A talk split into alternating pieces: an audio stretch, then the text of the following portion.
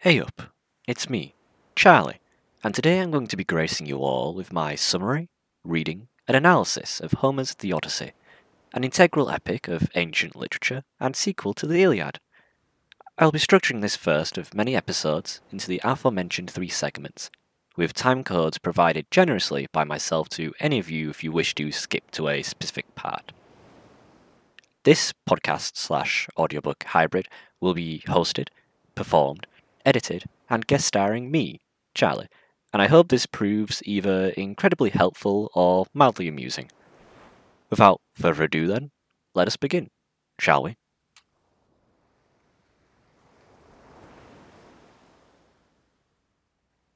Right, so this is the summary slash uh, context section of uh, this podcast slash audiobook hybrid. I don't know what to call this. It's this section here. You might be able to tell already is pretty free form. It's just me uh, laying all my thoughts and the summary in my own words of book one of the Odyssey, the, the first book of the Odyssey. I, I know, right? Shocker. And um, basically, I'm just going to go through a bit of the context and uh, what happens in book one here. All right. So basically, the Odyssey is pretty important, like as a whole, to world literature, Western literature, and ancient literature, all that stuff.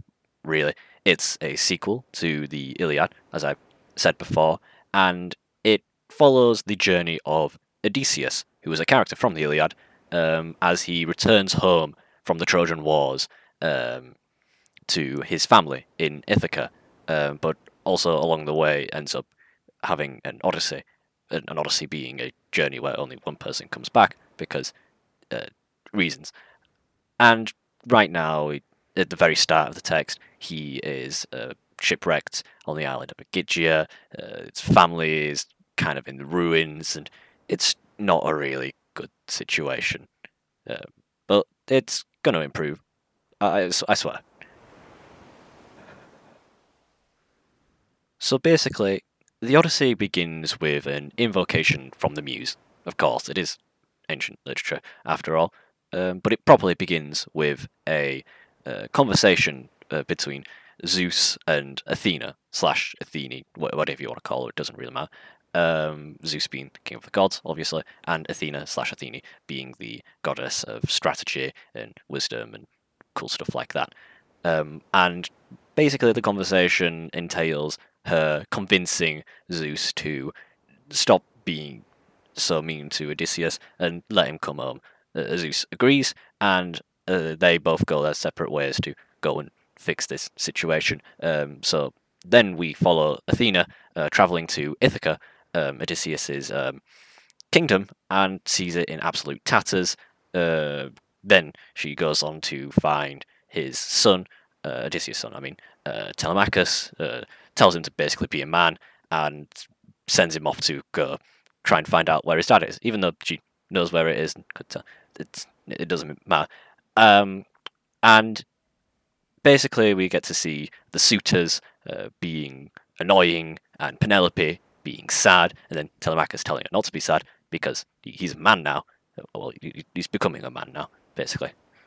Oh, and we also get to see Poseidon in here, uh, partying with the Ethiopians uh, instead of antagonizing Odysseus for once, him being the chief antagonist of the story after all, uh, for reasons that'll be explained later. So, yes, that's book one. I'm going to move on now to start recording this uh, audio book kind of section. You, oh God, uh, pray for me, please.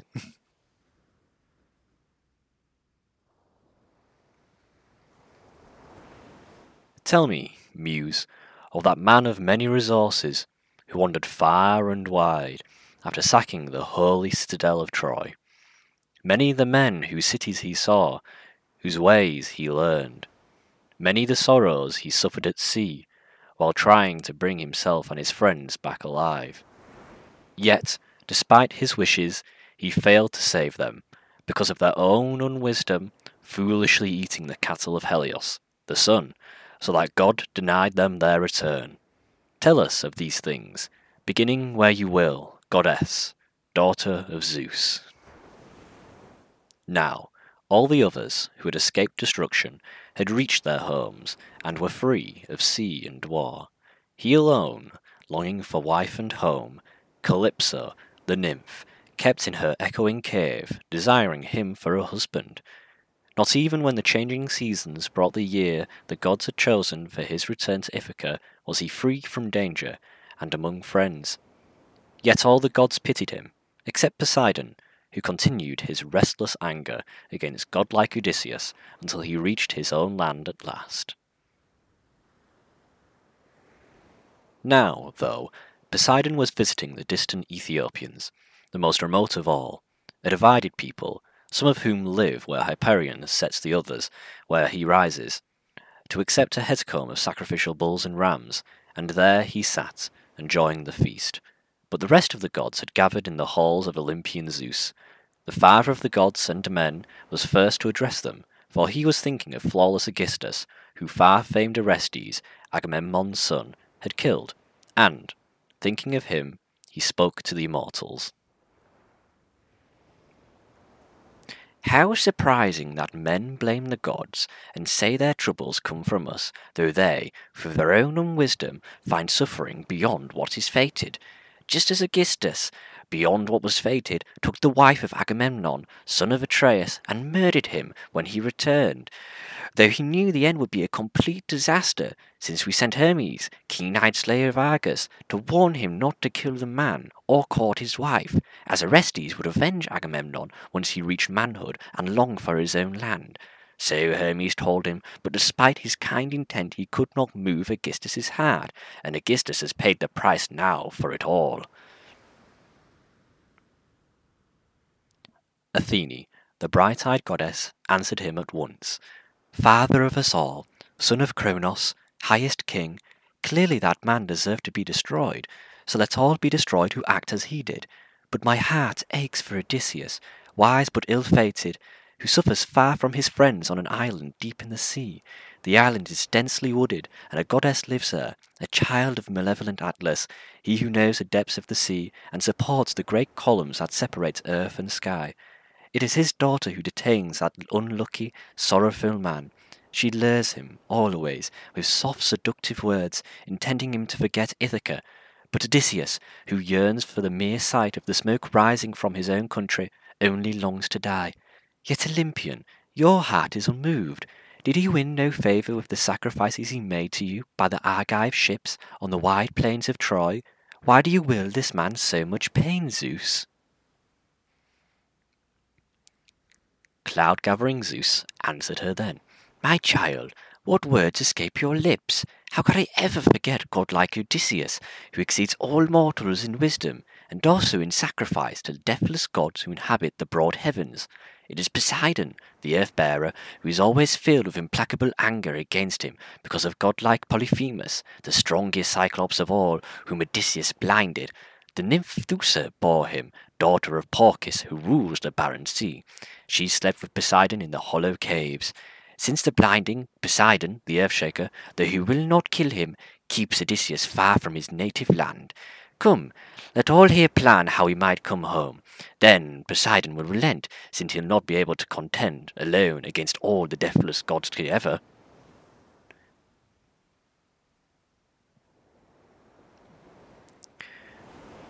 Cloud gathering Zeus answered her then, My child, what words escape your lips? How could I ever forget godlike Odysseus, who exceeds all mortals in wisdom, and also in sacrifice to the deathless gods who inhabit the broad heavens? It is Poseidon, the earth bearer, who is always filled with implacable anger against him, because of godlike Polyphemus, the strongest Cyclops of all, whom Odysseus blinded. The nymph Thoosa bore him, daughter of Phorcys, who rules the barren sea. She slept with Poseidon in the hollow caves. Since that blinding, Poseidon, the earth shaker, though he will not kill him, keeps Odysseus far from his native land. Come, let all here plan how he might come home. Then Poseidon will relent, since he'll not be able to contend alone against all the deathless gods together. The goddess, bright-eyed Athene, answered him, Father of us all, son of Cronos, highest king, if it truly pleases the blessed gods of wise Odysseus to return home, let us send Hermes, the messenger, slayer of Argus, to the Isle of Ogygia, so he can tell the nymph with the lovely tresses of our unalterable decision, that long-suffering Odysseus may come home. Meanwhile, I will go to Ithaca to stir his son, and encourage him to call the long-haired Achaeans together, and speak his mind to the suitors who slaughter his flock of sheep and his shambling cattle with twisted horns. Then I will lead him to Sparta and sandy Pylos to gain news of his loyal father's return, if he can, and so win praise. So saying, she bound to her feet her beautiful sandals of imperishable gold that would carry her over the waves, over the wide lands as swiftly as the wind, and she took her heavy spear, great and strong, with its tip of sharpened bronze, with which she destroys the ranks of men and heroes when that daughter of a mighty father is angered. Then she flew down from the height of Olympus, and reaching Ithaca stood at Odysseus's gate, at the threshold of the court. She appeared as a visitor, Mentes, chief of the Taphians, bronze spear in hand. There she found the insolent suitors, sitting in front of the doors, on ox hide from a beast they had slaughtered themselves, playing at counters, their pages and squires were busy mixing water and wine in bowls, others were wiping tables with sponges, then laying them, while others were setting out plentiful servings of meat. Godlike Telemachus, sitting troubled among the suitors, imagining how his noble father might arrive from somewhere, throw the suitors from the palace, win honour and rule his own again, was first to see her. Thinking of it, sitting among the suitors, he saw Athene, and went straight to the doorway, ashamed a stranger should wait so long at the gates. Approaching her, he clasped her right hand, took her spear of bronze, and spoke to her winged words. Welcome, stranger. Here you will find hospitality, and after you have eaten, you may tell us why you're here. At this, he led the way, and Pallas Athene followed. Once inside the high hall, he took the spear and set it in a polished rack by a tall pillar with other spears that belonged to loyal Odysseus.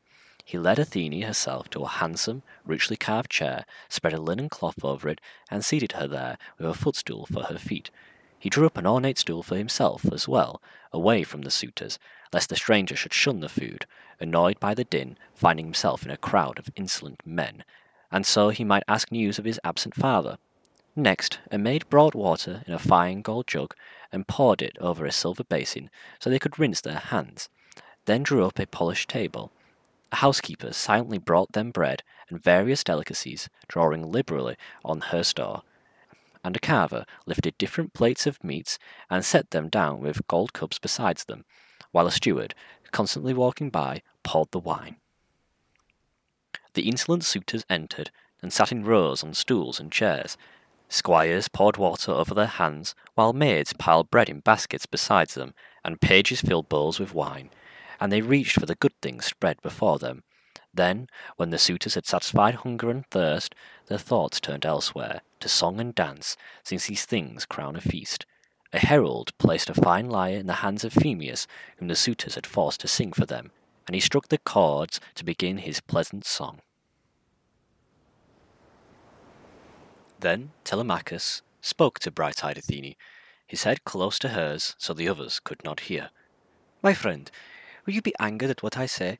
These men amuse themselves with music and song freely, since they consume another's wealth without repayment, one whose white bones are tumbling in the waves, or rotting in the rain on some far shore. If they saw him here in Ithaca, they would pray for swifter feet, rather than rich clothes and gold. But now he is dead on an evil fate, and we have no comfort. Even if someone on earth were to claim he would return, the day he could is past. But tell me this, and speak truly. Who are you? And where do you come from? What city is yours? Who are your parents? What kind of vessel brought you? And whom did the sailors say they were? And how did they land on Ithaca? For I doubt you came on foot. And tell me this too. Is this truly your first visit here? Or are you a friend of my father's? Many are those who entered our house as guests, for he too travelled widely among men. Then the goddess, bright-eyed Athene, answered, Well, I will tell you all openly. I am Mentes, wise Anchialus' son, lord of the sea-going Taphians. Now as ye see, with me ship and crew I beach here, in my journey over the dark sea to foreign-speaking Temese, trading for copper and carrying glittering iron. Me ship lies over there, away from the city, next to open land, in Rheithron harbour, and below wooded Neion. Let us call each other friend, as our fathers did, friends of old. Go and ask that old Laertes, if you like, who no longer comes to the palace, they say, but endures his sorrows far off in the fields, with an aged woman for a servant, who serves his food and drink when weariness grips his limbs, as he toils among the slopes of his vineyard. I came because men said that Odysseus was here among his people, but the gods seem to have prevented his returning, since he has not vanished from the earth yet. I imagine he is alive and a prisoner on some island in the wide sea, held by cruel and savage folk, who keep him there by force.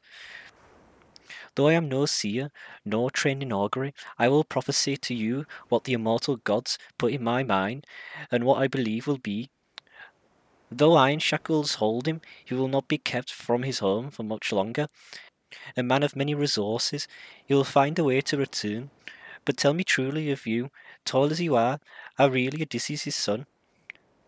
Your head and your fine eyes are amazingly like him, for we were often together before he set off for Troy, where the bravest of the Argives sailed in their hollow ships, but I have never seen Odysseus since that day, nor he me. Wise Telemachus answered, I will speak honestly. My mother says I am his son, but I do not know, for none can be certain of his own parentage. If only I had been the son of some lucky man who spent all day among his own possessions. As it is, they say, since you ask, that I am born of the unluckiest of mortal men.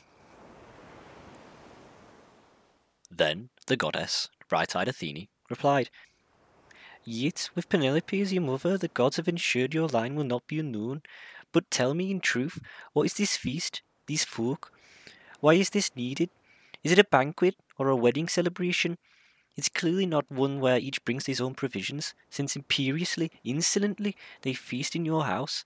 Any man of sense who mixed with them would be angered at the sight of these shameful actions. Then wise Telemachus answered, Stranger, since you asked the question, our house once seemed made for wealth and honour when Odysseus was with his people, but the gods have willed otherwise since then, with their dark designs, for unlike other men they have made him vanish. If he had been killed among his friends at Troy, or died in the arms of friends with the war ended, his death itself would grieve me less. Then the Achaeans would have built his tomb, and he would have won a fine name for his son to inherit. In fact, the Harpies have snatched him, without trace. He is beyond sight and hearing, and leaves me in sorrow and tears. Nor do I sigh and groan for him alone, for the gods have granted me other painful troubles. All the princes who rule the islands, Dulichium, Same, and Zacynthus, and all the lords of rocky Ithaca, to my mother, and consume my wealth with their feasts. Soon they will destroy me too. Moved to anger, Pallas Athene spoke. Ah, you have dire need of lost Odysseus to set hands on these shameless suitors.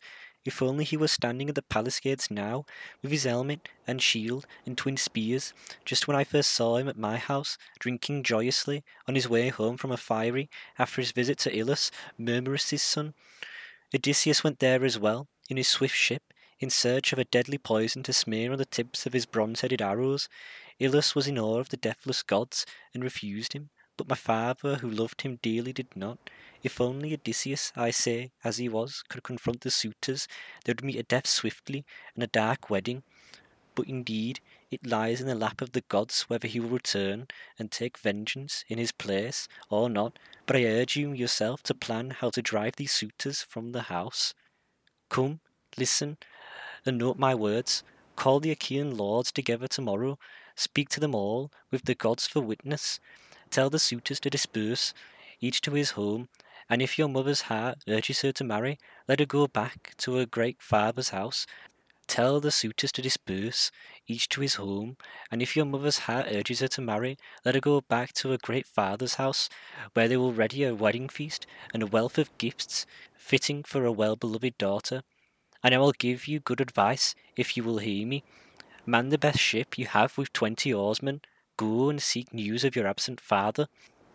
Some mortals may tell you, or perhaps a rumour sent by Zeus will bring news to men. Go to Pylos first, and question the noble Nestor, then to Sparta, to yellow-haired Menelaus, last to the bronze-cladded Achaeans to return home. If you hear your father is living and sailing home, then however troubled you are, endure for another year. But if you hear he is dead, return to your own land, build a mound with all the funeral rites, generous ones as is fitting, and give your mother away to a new husband. When you have settled and done all this, use heart and mind to plan how to kill the suitors in your palace, openly or by guile, since it is not right for you to follow childish ways, being no more a child. Perhaps you have not heard what famed Orestes won among men, destroying his father's murderer, cunning Aegisthus, for killing his noble father. You too take courage, my friend, since I see you are tall and fine, so that many a man unborn will praise you. But now I must go to me swift ship, and me crew who will be weary of waiting. Take note yourself of my words, and consider them. Wise Telemachus replied, Stranger, truly, you speak kindly like a father to his son, and I will never forget your words. But stay a while, though you are eager to be gone, so that when you have bathed and eased your heart, you can go to your ship in good spirits, taking a rich and beautiful gift from me as a keepsake, such as strangers give to strangers in friendship. So the goddess, bright eyed Athene, spoke, and vanished, soaring upwards like a bird. In his heart she had stirred fortitude and daring, and made him think of his father even more. He felt what had passed in his spirit, and was awed, realizing a god had been with him, and godlike himself he at once rejoined the suitors. As they sat, listening in silence, as they sat, listening in silence, as they sat, listening in silence, the famous minstrel sang to them. As they sat, listening in silence, as they sat, listening in silence, as they sat, listening in silence, as they sat, listening in silence.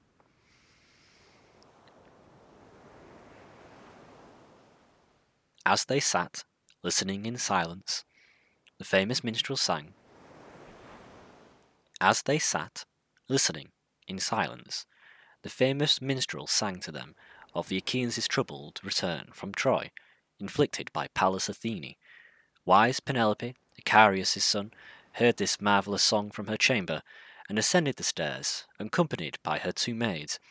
As she neared the suitors, she drew her shining veil across her face. As they sat, listening in silence, the famous minstrel sang to them of the Achaeans' troubled return from Troy, inflicted by Tap. As they sat, listening in silence, the famous minstrel sang to them of the Achaeans' troubled return.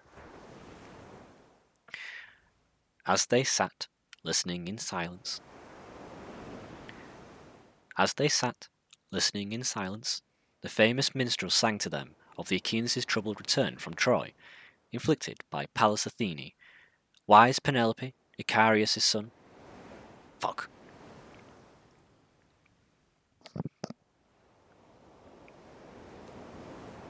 As they sat, listening in silence, the famous minstrel sang to them of the Achaeans' trouble. As they sat, listening in silence, the famous minstrel sang to them of the Achaeans' troubled return from Troy, inflicted by Pallas Athene. Wise Penelope, Icarius' son, heard this marvellous song from her chamber, and ascended the stairs, accompanied by her two maids. As she neared the suitors, she drew her shining veil across her face, and stopped by the doorpost of the well-made hall, a loyal handmaid on either side. Then, with tear-filled eyes, she spoke to the divine bard. Phemius, you know many of a tale of man and gods that the bards made famous, with which to charm us mortals. Sing one of those while you sit here, as they drink their wine in silence. But end this sad song that always troubles the heart in my breast, since above all women I bear a sadness not to be forgotten. I ever remember my husband's dear face, he whose fame resounds through Hellas to the heart of Argos. Wise Telemachus answered her. Mother, why grudge the good bard his right to please us, as the spirit stirs him? bards are not to blame, surely. It is Zeus we must blame, who deals with each eater of bread as he wishes. No one can be angry if this man sings the Danaans' dark fate, since men always praise the most newest song they hear. Suffer your heart and mind to listen, for Odysseus was not alone in failing to return from Troy. Many other perished too. So go to your quarters now, and attend to your own duties at loom and spindle, and order your maids about their tasks. Let men worry about such things, and I especially, since I hold the authority in this house. Seized with wonder, she retired to her own room, taking her son's wise words to heart. Up to her high chamber she went, accompanied by her maids, and there she wept for Odysseus, her dear husband, till bright-eyed Athene veiled her eyelids with sweet sleep. But throughout the shadowy hall the suitors created uproar, with every man praying he might bed her. Wise Telemachus was then the first to speak. My mother's suitors, proud in your insolence, let us enjoy the feast for now, but without disturbance, since it is a lovely thing to listen to such a bard as this, with his godlike voice. Then, in the morning, then, in the morning, let us take our seats in the assembly, so I can declare to you all you must leave the palace. Feast elsewhere, move from house to house, and eat your own provisions. If it seems preferable, more profitable to you, to waste one man's estate without restitution, then do so. But I meanwhile will call on the eternal gods, hoping that Zeus may grant a day of reckoning. Then you will be wasted in my halls, without restitution. So he spoke, and they bit their lips, amazed at Telemachus's bold speech. Then Antinous, Eupeithes' son, replied. Telemachus, the gods themselves must have taught you this bold high style. May the son of Cronos never make you king of Ithaca's isle, though it is your heritage by birth. Then wise Telemachus answered him. Will it anger you, Antinous, if I say that I should be pleased to accept it from Zeus's hands? Do you think, in truth, it is the worst fate for a man? It is no bad thing to be a king. At once your house grows rich. Will it anger you, Antinous, if I say that I should be pleased to accept it from Zeus's hand? Do you think, in truth, it is the worst fate for a man? It is no it is no bad thing to be a king. Will it anger you, Antinous, if I say I should be pleased to accept it from Zeus's hand? Do you think, in truth, it is the worst fate for a man? It is no bad thing to be a king. At once your house grows rich, and you are held in higher honour. But there are many other kings of the Achaeans, young and old, in Ithaca's isle. Perhaps one of them will have the honour, since noble Odysseus is dead. But I will be master of my own house, and of the servants noble Odysseus gathered for me. Then Eurymachus, Polybus' son, replied. Surely, Telemachus, the question for who will be king in Ithaca's isle is in the lap of the gods, and as for your possessions, keep them, and be master in your own house. While men live in Ithaca, let no man come and snatch your possessions from you, violently or against your will. But I am prompted to ask, dear sir, where has that stranger come from? What country does he claim as his? Where are his kin and native land? Does he bring news of your father's arrival, or did he come here on his own account? How he leapt up and vanished! He would not wait to be known, though he seems no common man. Wise Telemachus answered him, saying, Eurymachus, surely my father has lost his chance to return. I no longer put my faith in rumours, wherever they come from, nor do I note the prophecies my mother may hear from some diviner she has called to the palace. The stranger is a friend of my father's from Taphos. He announced he is Mentes, the son of wise Anchialus, lord of the sea-going Taphians. So Telemachus spoke, yet in his heart he knew it was the deathless goddess. Now they turned to dancing, heartfelt song, and enjoyment, till nightfall. Then they each went to his house to rest. But Telemachus went to his bed with his mind full of thoughts, to his room high above the fine courtyard, with its clear view, and faithful Eurycleia, daughter of Ops, Peisenor's son, carrying a blazing torch, waited on him. Laertes had bought her himself long ago, when she was still quite young, at the cost of twenty oxen, and honoured her in his palace as he honoured his loyal wife, never lying with her for fear of his wife's anger. Now she carried the blazing torches for Telemachus, since of all the women it was she who loved him most, having nursed him as a child. He opened the door to the well made room, and sitting on the bed, took off his soft tunic, and placed it in the wise old woman's hands.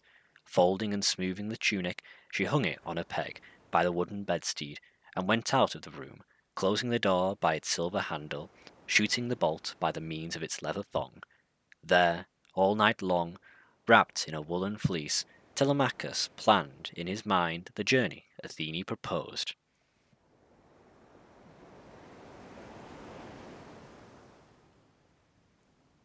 Woo. Alright then. That is the end of the audiobook uh, segment of this whole thing. Uh, that took me ages, almost five hours. It's fine, we'll get better over time. So, this is now officially the analysis section of this pseudo podcast thing I've got going on. Um, you might be able to tell it's pretty free, uh, freeform, like the uh, st- summary uh, bit. It, it's so freeform that I'm going to keep those stutters uh, and such uh, in this. But without further ado, I should probably start talking about the text itself. So, book one is pretty boring. um, well, at least I think, in comparison to the rest of the Odyssey. No one remembers this part. It's all you know, the Cyclopses and Harpies and stuff, but it's really, really key to the core story of the Odyssey. We see a lot of themes being introduced, a lot of foreshadowing uh, being introduced. Uh, even in the first lines in the invocation, we instantly get a section being foreshadowed, that being in um, the end of book 12, I believe, with the whole uh, cattle situation, uh, Helios's cattle, um, which is really key when understanding the co- the kind of literary uh, style that Homer went for in this. But there is a lot in here that is really key thematically for the time. Uh, we get divine intervention almost instantly uh, with Athena and Zeus uh, going at it and interfering with the lives of mortal men. Um, but we also get some pretty human elements as well. We get introduced very, very quickly to the concept of xenia, as in hospitality.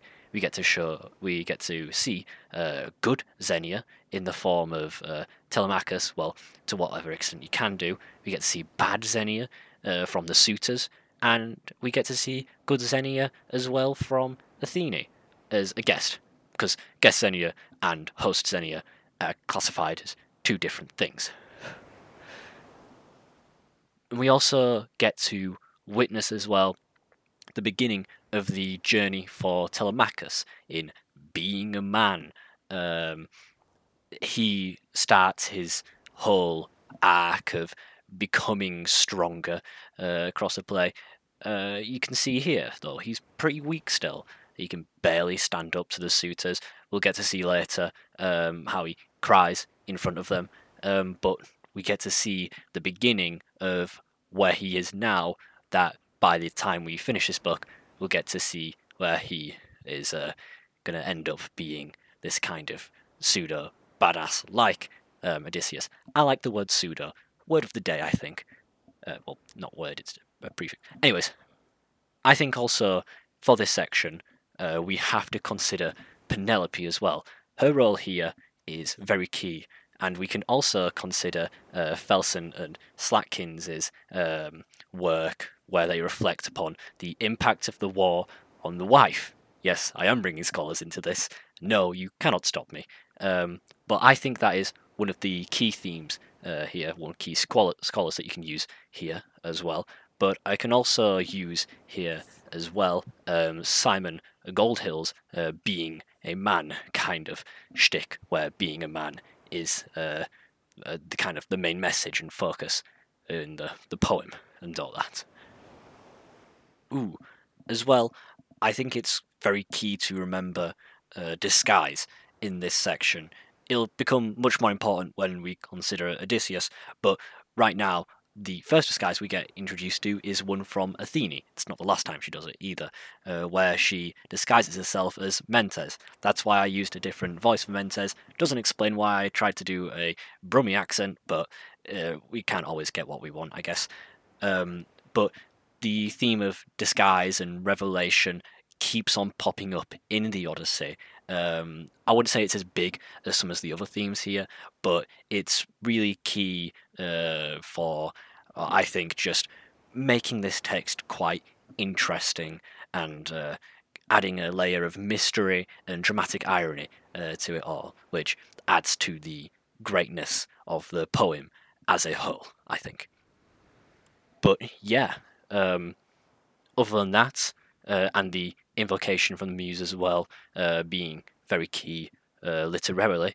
Um, there are also a bunch of very small, uh, like minute things that you can see throughout this entire uh, section to do with how characters interact. Uh, we get to see the suitors being evil, conniving little scumbags, and we get to see as well some actual functioning elements of the oikos, but mainly outweighed by how dysfunctional the oikos, as in, sorry, the, household is uh, as a whole.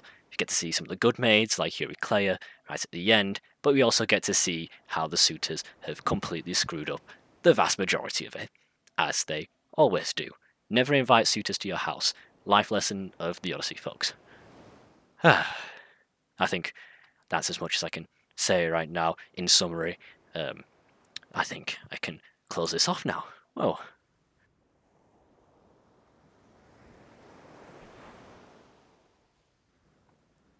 So, this is the end of this podcast. I'm brave enough now to admit this is most definitely a podcast. Um, I'd like to thank you for listening to this entire thing. Again, I'll be giving out timestamps where it's applicable when I've got this all fully formed together. And I hope to see you uh, when I cover Book 5 in the near future. I promise, I will do it. This is going to become a, a running thing. It's helpful for my revision and also pretty fun. And I hope you enjoy listening to my ramblings and also terrible impressions of these different characters. Have a good one.